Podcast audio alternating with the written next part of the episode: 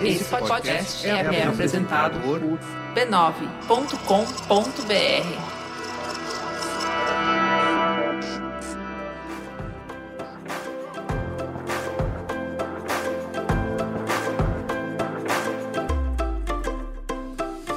Olá, eu sou a Cris Bartz. Seja você muito bem-vindo, bem-vinda e bem-vindes ao Ponto de Virada, o podcast do B9, onde a gente bate um papo sincerão sobre trabalho, profissão e carreira. Essa nova temporada tem o patrocínio do Banco Next, que está aí para te ajudar no dia a dia, oferecendo uma plataforma simples e intuitiva para você organizar a sua vida financeira e alcançar os seus objetivos. Ano passado, a gente mergulhou fundo em como dar aquela guinada na carreira. Foi a primeira temporada do Ponto de Virada. Foi lá que a gente falou sobre se planejar para o cargo dos sonhos, ou mesmo para se organizar e produzir bem nesse novo mundo em constante mudança. Então, chegou o quê? 2020. E com ele, a pandemia.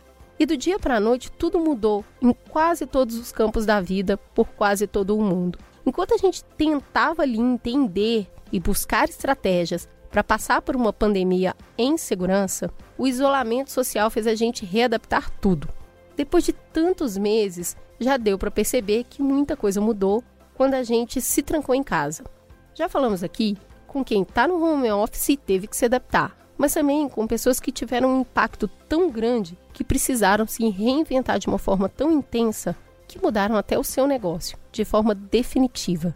Nossa conversa de hoje é sobre essa virada no mundo e na rotina dos professores. Tudo que a gente aprendeu sobre o ato de educar, a desconfiança com a educação à distância, o papel de quem está na sala de aula, seja ela virtual ou presencial, tudo teve que ser repensado. A educação de crianças e adultos está no foco da conversa de hoje. Vem comigo! E hoje eu vou conversar com a Yandra. André, adorei seu nome para começar. Me conta uma coisa, quem é você na fila do coronavírus? O que, que você faz? Olá, oi Cris. Meu nome é Yandra, esse nome diferente aí. Sou formada em letras e na fila do coronavírus eu sou professora de português. Então, estou aí nesse desafio de dar aula à distância e lidar com adolescentes enclausurados em suas casas. Essa está sendo a minha experiência no meio dessa pandemia. Vamos começar pelo começo. Me conta um pouquinho antes da pandemia. A Andra estava se formando, já tinha se formado. Como é que era a sua experiência como professora e a visão que você tinha do mercado que você estava trabalhando? Bom, como eu disse, sou formada em letras, né? Eu me formei no final de 2018. Então, eu já tinha trabalhado com sala de aula, tinha trabalhado com educação infantil já, e com cursinho popular. Em escola, eu só tinha trabalhado como estagiária, né? Então, esse foi o meu primeiro ano como professora titular num colégio. Então, eu entrei toda animada, né? Maravilhosa, querendo dar um milhão de aulas diferentes, etc. Era o que você queria quando você fez letras? Você falou assim, gente, quero muito ensinar, eu tenho paixão por isso. Como é que foi se despertar de olhar para o magistério para dar aula? Sim, eu entrei na faculdade querendo pisar em sala de aula. Sempre que eu fui procurar estágio, alguma coisa, sempre foi com relação à educação, né? Sempre quis estar dentro da sala de aula. Não sei se é porque a minha mãe foi professora, né? De escolinha. Então, eu sempre tive contato com o ambiente escolar. Eu sempre gostei muito de ir para escola, sempre foi, Ai, uma pessoa fofa. que, que amava ir para escola, porque eu estudei a vida inteira na mesma escola. Então, eu sempre tive muito apego, muito carinho com as pessoas, com os professores, enfim. E depois que eu saí da escola, eu queria continuar lá. E resolvi que ia ser como professora. Então, esse meu primeiro ano, quando eu consegui é, começar a lecionar mesmo, estava sendo assim, sonho da minha vida realizado. Ai, tava que, super feliz. que coisa, que loucura, menina. Mas me conta uma Sim. coisa, foi seu primeiro emprego ou você já tinha trabalhado antes? Você já tinha experiência de mercado? Já. Eu já, já trabalhava antes, sempre trabalhei, né? Desde que eu comecei a faculdade, como eu disse, eu fui estagiária em educação infantil, né? Então eu fiquei dois anos como estagiária de educação infantil como professora auxiliar. Então, eu trabalhava com a professora titular em sala, num colégio particular aqui em São Paulo. Depois disso, eu fui fazer um estágio numa agência de publicidade, nada a ver com o que eu faço hoje, mas foi uma época assim puxada de trabalho, enfim. Mas logo depois surgiu uma outra oportunidade, eu fui trabalhar como assistente pedagógica numa escola de francês e de português para estrangeiros. Mas isso tudo era presencial? Ou você teve alguma experiência de home office? Não, tudo presencial. Sempre trabalhei presencialmente. E aí eu fiquei nessa escola de francês e de português para estrangeiros até 2019, é, até ano passado, fiquei quase três anos lá. E aí depois eu fui para uma outra empresa de educação, que eu estou até hoje, então eu sou professora e ainda trabalho nessa empresa, falo que eu sou meu próprio marido com dois empregos. Mas deixa eu voltar para esse momento que você falou assim: olha o meu sonho se realizando, tudo que eu imaginei, agora, agora chegamos lá, vamos entrar nessa escola aqui e brilhar. E aí o que, que aconteceu? Aí o que, que aconteceu? Vou começar pelo começo, né? Cheguei lá, os alunos achando que eu era uma estagiária, né? Eu ia falar porque... isso, menina, porque você tem uma cara muito jovem. Eu... eu tenho 26 anos, mas eles jurando que eu, que eu era mais nova ainda. Eu cheguei numa sala, eu lembro, um aluno perguntou: Nossa, colocaram a estagiária para dar aula? Aí você já imagina, né? Eu falando, meu Deus do céu, como que eu vou fazer para parecer mais adulta? E assim, eu indo com roupa de adulta, né? Não essa roupa de ficar em casa. Eu tava toda, tirei o A professora. Tudo. É, exato. Mas no começo foi ótimo. Eu trabalho lá no colégio com oitavo, nono e primeiro do ensino médio. Então, são faixas etárias aí que eu amo. Eu adoro trabalhar com adolescentes. Quais idades estão ali? Ó, no sétimo eles têm na faixa de 13 e 14. E no primeiro, né, que são os últimos com quem eu trabalho, eles têm faixa de 15 e 16. E me conta uma coisa, quanto tempo você ficou no presencial e conseguiu dar aula lá, conhecendo os alunos, sentindo o fervor da sala de aula até acontecer a pandemia? Então, eu entrei em janeiro, né? Eu fiquei com eles do finalzinho de janeiro, que as aulas começaram na última semana de janeiro, até março, se eu não me engano. Meio de março. Foi, é, que foi quando começou aí o, o isolamento, né? E a hora que você estava começando a fazer chamada, sabendo quem eram as pessoas, vai para online. Exatamente. Foi bem nesse pontinho aí que eu falei, meu Deus, o que, que eu vou fazer? Que esses alunos malemar me conhecem, uhum. quase não lembram o meu nome, como que eu vou fazer para criar vínculo com eles à distância, né? Que é muito mais difícil, ainda mais com adolescente. Pois é, e tô assim, aqui tensa. e como é que você fez?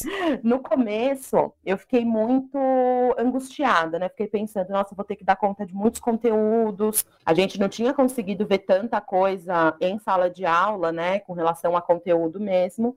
Mas eu dei sorte de trabalhar com uma coordenadora pedagógica que, assim, super tranquilizou a gente nesse sentido, né? Falou, olha, não vai dar tempo de ver tudo e tá tudo bem. Então, fez toda a diferença, assim, né? De, olha, façam um novo planejamento tranquilamente, sabendo que nem tudo vai ser trabalhado e a gente vai incluir no planejamento do ano seguinte, né, de 2021. Então, essa tensão do começo conseguiu dar uma baixada com essa, com essa tranquilidade aí que tive no colégio. Mas os desafios seguiam, né? No começo eu tentei trabalhar muito com filme, com música, com vídeo, essas coisas que prendem a atenção deles de alguma forma, porque o meu grande inimigo era o sono, o WhatsApp, a falta de atenção. Imagina um adolescente, 8 horas da manhã, na frente de um computador, vendo uma professora falar sobre, sei lá, dissertação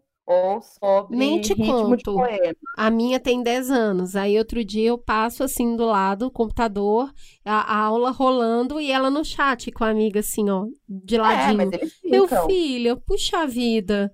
Né? E aí, o que, que nós vamos fazer com essa informação? É bem difícil. E aí me conta, então, o primeiro ponto seu foi fazer adaptação no plano de aula? Uhum, foi. Porque, assim, né, nem tudo dá para a gente transpor do presencial para o online, né? Não adianta.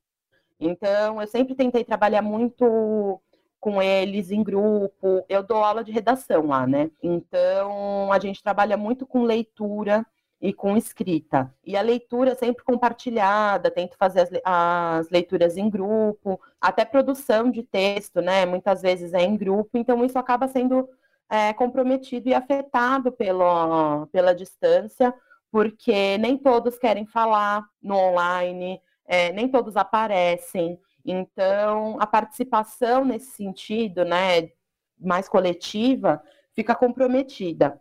Então, por isso que eu tentei trabalhar no primeiro momento com recursos mais diferentes, assim, né, que o online facilita, né? Então, foi pensar, bom, o que, que fica comprometido no, no online em relação ao presencial, mas o que pode ser melhor no online do que no presencial. O que que deu muito certo? Então, o que deu muito certo foi isso, assim, eu sempre falo dos meus oitavos anos, porque a gente estudou roteiro de cinema. Logo no começo, assim, da, da quarentena, a gente ficou um, um trimestre estudando roteiro de cinema. Ai, que divertido.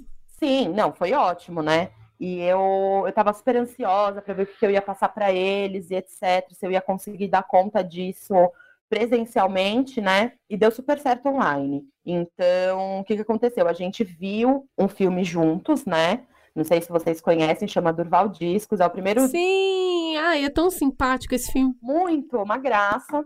E é um filme dinâmico, né? E etc. Eles adoraram. E a gente fez a leitura coletiva do roteiro dele, fazendo a caracterização dos personagens, entendendo como que o roteiro era construído, e depois eles escreveram um roteiro original para uma avaliação, né? Então. Tô quase querendo participar dessa aula, eu gostei disso. Ai, foi uma, foi uma delícia. Me conta um negócio que deu muito errado. Você falou assim, putz, isso aqui não rolou. Hum, olha, o que deu muito errado, muita coisa, né? A gente, a gente pensa nas É, muita coisa deu muito errado, assim. Eu pensei que no começo eles iam estar mais engajados, assim, a participar, mas muitas vezes é um grande monólogo, né? Então, eu acho que a primeira coisa que deu muito errado foi tentar incentivar eles a participarem sem convencer eles de que aquilo era importante para o conteúdo. Então, não adianta só falar, gente, vocês precisam participar. Gente, vocês precisam responder tal coisa. Não adianta. Eles ficam lá, mudos, como se nada tivesse acontecendo.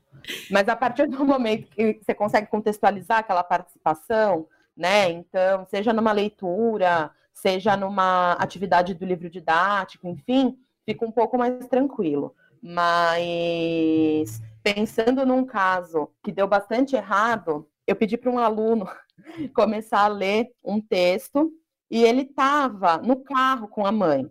Hum. Então, a gente, imagina, né? A gente lendo o texto, é, eu não me lembro, eu acho que era uma reportagem, uma notícia, enfim. E ele tentando ler enquanto a mãe falava, e ele falou que ele estava levando o cachorro no pet shop. Então tava um barulho, e ele querendo ler, eu não sabendo o que, que eu fazia, se eu falava para ele parar, só que ao mesmo tempo eu pensava, bom, se eu falar para ele parar de ler, eu vou desincentivar a participação Sim. dele que se voluntariou a ler. E aí deu super errado, ninguém entendeu nada. Eu tive que fazer a leitura de novo, ficou uma bagunça a aula. Assim, foi a pior aula que eu dei até agora no online. Mas muita coisa dá errado, né? Para você, a tecnologia chegou a ser um problema? A hora de ligar, liga o microfone, liga, desliga, fecha outras abas. Isso chegou a ser um problema ou você já estava tão digital que foi de boas? Chegou super a ser um problema, né? Porque mesmo a gente tendo mais familiaridade com as ferramentas, né? Como eu disse, por exemplo, alguns professores que não têm tanta familiaridade com computador, com rede, tiveram mais dificuldades, né? A gente que é um pouco mais jovem é, já tem familiaridade com essas ferramentas, mas não imagina que vai ter que de uma hora para outra virar um professor à distância. E nesses momentos acontece muito isso, né? Então a internet que não funciona, a luz que é cortada, o computador que muitas vezes só tem um em casa e são dois irmãos, por exemplo. Hum. Então ah, pro, eu tenho que assistir a aula pelo celular, mas eu não consigo ler porque a tela é muito pequena. O computador computador minha mãe está usando para trabalhar. Então, tem muitas dessas questões, que também se tornam uma muleta para os alunos que não estão muito afim de fazer as coisas, né? Então, ah, pro, minha, minha luz acabou, minha internet caiu, meu computador não está ligando. Então, fica mais difícil a gente ter esse jogo de cintura nesse sentido, mas é compreensível, né? Acontece, já aconteceu comigo, inclusive, de não conseguir dar aula porque o meu computador não funcionava de forma alguma. Eu já consegui não gravar também. Ou então, assim, tudo pronto, esperando o entrevistado cair a luz. Assim, é, é, é desesperador mesmo. Você começou a falar dos colegas de trabalho. Me conta aí, vocês formaram um grupo de apoio? Como é que é? Teve professor que se deu super bem? Teve gente que teve mais dificuldade? Da sua experiência com a galera que você está convivendo, como está batendo para os professores? Então, no início foi um problema, porque os professores mais velhos, né, a gente, a gente conversou isso sobre ter tido um choque geracional aí, né? Os professores um pouco mais velhos, eles não estavam tão acostumados com essas ferramentas digitais que a gente usa, e ao mesmo tempo, eles queriam avaliar os alunos como se a gente ainda tivesse no ensino presencial. Então, cobrando cópia no caderno, de slide, fazendo chamada oral, enfim, Uh, ferramentas que funcionam de certa forma presencialmente, mas que no online ficam muito comprometidas, né? E aí o professor acaba se frustrando, os alunos também acabam se frustrando, e aí a experiência pedagógica é uma tragédia. Eu lembro, Yandra, quando, quando ó, 1900 bolinha, eu vou te contar uma coisa que ninguém, nenhum ouvinte sabe. Eu Olha tenho, só. é, eu tenho um curso de instrucional designer. Eu comecei Ui, a estudar educação e trabalhei com educação à distância, assim, nos primórdios, quando era mato, internet de escada. E eu lembro que na faculdade que eu comecei a estudar isso e tudo mais, e eu trabalhava com isso, o curso ficou aberto aos professores para eles se instrumentalizarem e óbvio que não apareceu nobody. Ninguém apareceu, ninguém estava interessado. E aí, numa segunda chamada, o professor que se interessou, que se inscreveu, tinha 73 anos. Eu nunca vou esquecer ele, o nome dele era Pedro. E esse professor, ele falou assim: "Não, eu quero saber, eu tô interessado em saber". E eu acho tão interessante que a curiosidade ela não tem muita idade, né? Tem coisas que não, tem coisas lá em casa de tecnologia que a minha filha de 10 anos que liga. E eu já nem tô querendo saber ligar mais, entendeu? E aí eu percebo isso, que a curiosidade, esse desejo de descobrir, de explorar as coisas, está muito presente no jeito da pessoa se colocar no mundo. Você percebe isso também? Percebo, percebo muito. E isso acabou fazendo toda a diferença, né? Como eu falei, eu tenho uma coordenação pedagógica excelente que buscou fazer com que os professores mais ligados nessas ferramentas, né, auxiliassem os outros. Hum. Então, a gente fez diversas reuniões é, com dicas. No começo foi muito bagunçado. Então, cada um foi fazendo de um jeito, porque a gente achava que ia durar um, dois meses no máximo. Todo né? mundo que a gente está Então- conversando aqui foi isso, tá? Tipo, não, é um plano, é um plano que vai durar um mês. Exato, é uma, é uma coisa de emergência, né? Em caráter de emergência, só para a gente não perder muito conteúdo e bora lá. Mas não, não foi isso que aconteceu. Então, a gente, como você disse, a gente fez um grupo de apoio, né? A gente tem, já tinha os grupos no WhatsApp, mas eles foram, assim, continuam sendo, no caso, essenciais, e essas reuniões pedagógicas também para a gente trocar, né? Gente, tentei isso, funcionou. Tentei isso, não funcionou. Ai, fiz uma lousa aqui em casa, não deu certo, porque os alunos não conseguiram enxergar nada. Tentei usar tal ferramenta, tal ferramenta foi boa, tal ferramenta não foi legal. Então, essa troca, eu acho que fez toda a diferença, justamente para a gente poder auxiliar uns aos outros, né? Esses professores que tinham um pouco mais de dificuldade e os outros professores que também estavam descobrindo ali coisas novas, todo mundo meio que junto, e agora a gente já consegue estar mais coeso com relação a isso. E aí, deixa eu te perguntar, ignorando essa experiência que você tem agora, se a gente fosse voltar lá no início, quando você aceitou esse trabalho, se tivesse a oportunidade de colocar esse trabalho, olha, você pode fazer ele presencial ou você pode ser uma professora à distância. Qual dos dois modelos você teria escolhido antes de ter vivido essa experiência? Ah, sem dúvida o presencial. Assim, sem dúvida alguma. Agora- Antes e depois de ter Pois é, o que eu queria te perguntar. Agora que você está vivendo essa experiência do, do online, e você está percebendo as diferenças, o que, que sobra, o que, que falta, se Uhum. surge uma nova oportunidade, você faria também virtual ou continua 100% presencial? 100% presencial. Eu acho que se me oferecessem para fazer essa escolha, né, de continuar online ou de retomar as aulas presenciais, eu nem nem ia pensar duas vezes, assim. Eu super ia querer dar aula presencial. Eu gosto de estar com eles, do convívio, né, da sala de aula. Eu acho que não só a sala, a escola em si faz muita diferença, a comunidade escolar, da gente estar todo mundo junto, a interação com os outros professores também, na sala dos professores. Então, é todo um conjunto que no online acaba sendo perdido, né? Tá, mas nesse sentido, você acha que EAD é uma coisa ruim ou boa? A sua experiência mostra a educação à distância como uma possibilidade ou como algo que realmente puxa a vida? N não acho que funcione enquanto método de educação. Não, eu acho que assim, a gente vive num momento, assim, enquanto sociedade, que ignorar a tecnologia e todas as facilidades que ela trazem para nossa vida é, é burrice, né? Não faz sentido. E ainda mais quando a gente trabalha com um adolescente que está ali o dia inteiro no celular, no computador, enfim. Sim. Eu acho que a educação à distância, ela pode funcionar em alguns casos específicos. Eu acho que a gente se instrumentalizar de ferramentas que auxiliem o aluno, né? Eu acho que com relação à avaliação, a, a educação à distância, ela é muito eficaz em alguns casos. Eu acho que você ter plataformas disponibilizadas para os alunos fazerem certos trabalhos, é, fazerem leituras e etc. Isso é muito válido e super necessário, é algo que eu pretendo levar para os meus próximos planejamentos, assim, né? Depois da vacina, se Deus quiser. Depois que eu abraçar cada um dos meus alunos. Exatamente é algo que eu que eu pretendo fazer porque isso de fato facilita, né? Então, entre você imprimir uma prova e você levar a turma para um laboratório de informática, por exemplo, lógico, né, nos lugares em que isso é possível e que existe essa estrutura, e fazer a mesma prova no computador, mil vezes fazer essa prova no computador, porque é mais fácil para o professor, é mais barato para a escola, é mais interativo para o aluno, enfim. Preserva o meio ambiente. Exato. Então, eu acho que alguns aspectos que o EAD traz para as nossas vidas são super aproveitáveis, mas que o convívio em sala de aula, aquela sensação de, de coletivo mesmo, faz muita diferença no processo pedagógico. Então, eu acho que para a educação básica, é, esse convívio pessoalmente é fundamental.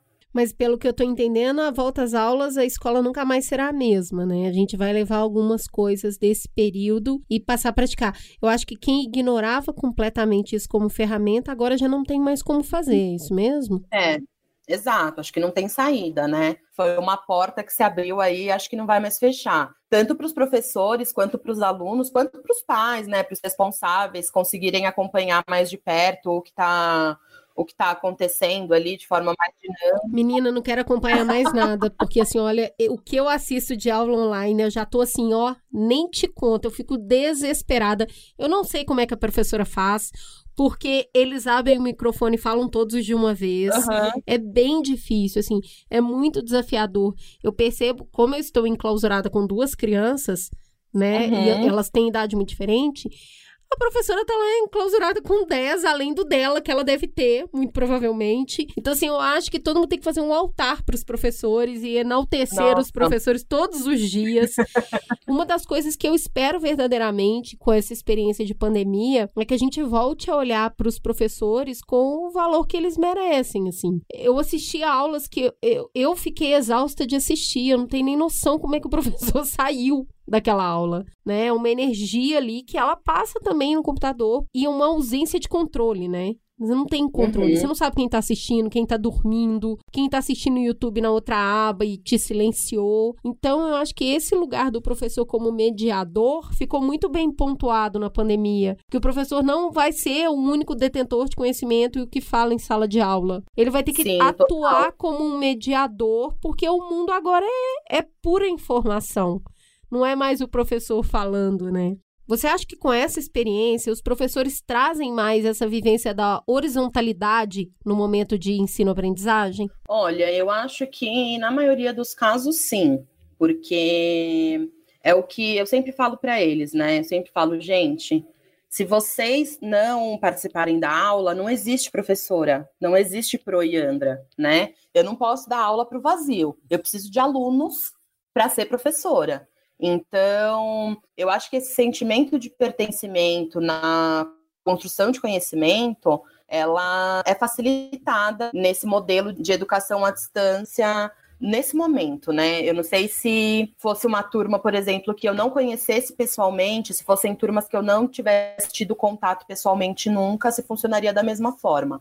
Mas eu acho que tanto para os alunos quanto para os professores que estão passando por esse momento aí maluco junto comigo, essa sensação de o professor estar num pedestal do conhecimento, ela cai por terra, né? Porque é isso que você falou, a gente utiliza de outras ferramentas, a gente utiliza de outros recursos também que a internet nos possibilita e são infinitos, para que os conteúdos sejam transmitidos, né? Eu não preciso ficar falando, declamando poemas para os meus alunos para eles perceberem o ritmo, se com uma música do Racionais eu consigo fazer isso, por exemplo. Uhum. E, e eu acho que essa percepção no, no online, ela, ela ficou mais clara, tanto para os professores quanto para os alunos. Eu espero que seja é, mantido isso no, no ensino presencial quando as aulas voltarem. E Andra, adorei conversar com você. Que bom ver uma professora tão engajada, jovem, com cara de aluna, mas todo esse interesse de fazer o ensino-aprendizagem, independente do método, não corre, né? Se valorizando aí nesse. Um, foi um ponto de virada muito forte na sua carreira. Eu fico feliz de perceber que você vai pegar coisas daqui e levar de lá, igual você pegou de lá e trouxe pro, pro online. Muito legal isso. Adorei te conhecer e vida longa para os professores aí. Muita paciência e muita tranquilidade, porque a gente não sabe quando volta. A verdade é essa. Então, esse ponto de virada aí, ele realmente foi uma guinada na vida de todo mundo que tem filho, que dá aula foi impactado. E eu acho que é uma oportunidade muito forte para os pais se aproximarem dos professores, né? Numa visão de. Eu nem vou falar empatia, eu vou falar compaixão. Porque é, é nesse momento que a gente se encontra, quando a gente entende as limitações e o que está sendo imposto e, e vai uhum. junto. E vai junto, porque os pais estão muito expostos à educação dos filhos agora também. Amei te conhecer, eu espero que seus alunos ouçam o programa aqui para ouvir a professora Iandra. Prestem atenção na aula dela tá? Que eu quero ver todo mundo se dando bem no Enem. É isso. Muito obrigada, Cris. Foi um prazer. É um assunto que eu amo falar sobre. Então, foi ótimo espaço aqui. E essa demonstração aí de valorização do professor, né? Acho que contar, compartilhar nossas experiências é sempre muito positivo. Então, foi uma delícia participar. Muito obrigada pelo papo e pelo espaço. Também adorei a experiência. Muito bom, então, força aos professores. Beijo, Andra. Valeu. Um beijo grande. Tchau, tchau. Ensinar exige atenção, carinho, cuidado e uma boa dose de paciência. É mais que uma vocação, é uma missão e ela é muito nobre. Mas também é uma carreira que precisa de estrutura, planejamento, método e boas condições de trabalho. Quando o vírus chegou, ninguém estava pronto para o que ia acontecer a seguir, mas seja numa sala de aula ou numa videochamada através de uma lousa ou em uma apresentação. O desafio do professor não termina só passando o conteúdo, fazendo ele chegar aos alunos. Na verdade, parece que é aí mesmo que ele começa. Então, o que a gente entendeu aqui é que não existe um jeito só de fazer. São várias frentes entre corpo docente, corpo escolar, alunos, pais. É muita gente envolvida na educação. E a pandemia acabou enlarguecendo essa perspectiva que a gente tinha de escola. Tá difícil, tá doído, mas a gente está aprendendo juntos nessa escola maluca chamada Covid-19. Formar um cidadão consciente de seus direitos e deveres é uma das maiores responsabilidades do mundo e vem sem manual de instruções. Por exemplo, como a gente vai ensinar as crianças a se prepararem para o mundo financeiro? O Banco Digital Next chegou com a solução ideal para ajudar você a criar familiaridade das crianças e adolescentes com as finanças. O Next Joy é uma conta digital do Next que une pais, filhos e os personagens favoritos da Disney em uma aventura pela educação financeira, uma opção 100% gratuita que ajuda os nossos jovens a criarem autonomia financeira com responsabilidade e consciência tudo personalizável e criado para que você e seus filhos se juntem nessa missão tão valiosa. Além disso, uma biblioteca inteira de conteúdos encantados aliam aprendizado e diversão nas experiências do app. Faça a magia acontecer. Conheça o NextJoy no link next.me barra nextjoy. E no próximo episódio do Ponto de Virada, nossa conversa é justamente com os maiores parceiros dos professores. No momento em que deixar as crianças na escola para ir ao trabalho ficou impossível, como os pais têm equilibrado as suas próprias tarefas com o acompanhamento escolar dos filhos? Vamos entender um pouco sobre isso. Até lá! Ponto de Virada é uma produção B9. Apresentação Cris Bartz, coordenação geral Carlos Merigo, Juva Lauer e Cris Bartz, direção Alexandre Potaschef, produção Beatriz Fioroto, apoio à pauta Iago Vinícius, edição Ilha Flutuante, identidade visual Johnny Brito, coordenação digital AG Barros, Pedro Estraza, Lucas De Brito, Iago Vinícius, atendimento e comercialização Raquel Casmala, Camila Mazo e Thelma Zenaro.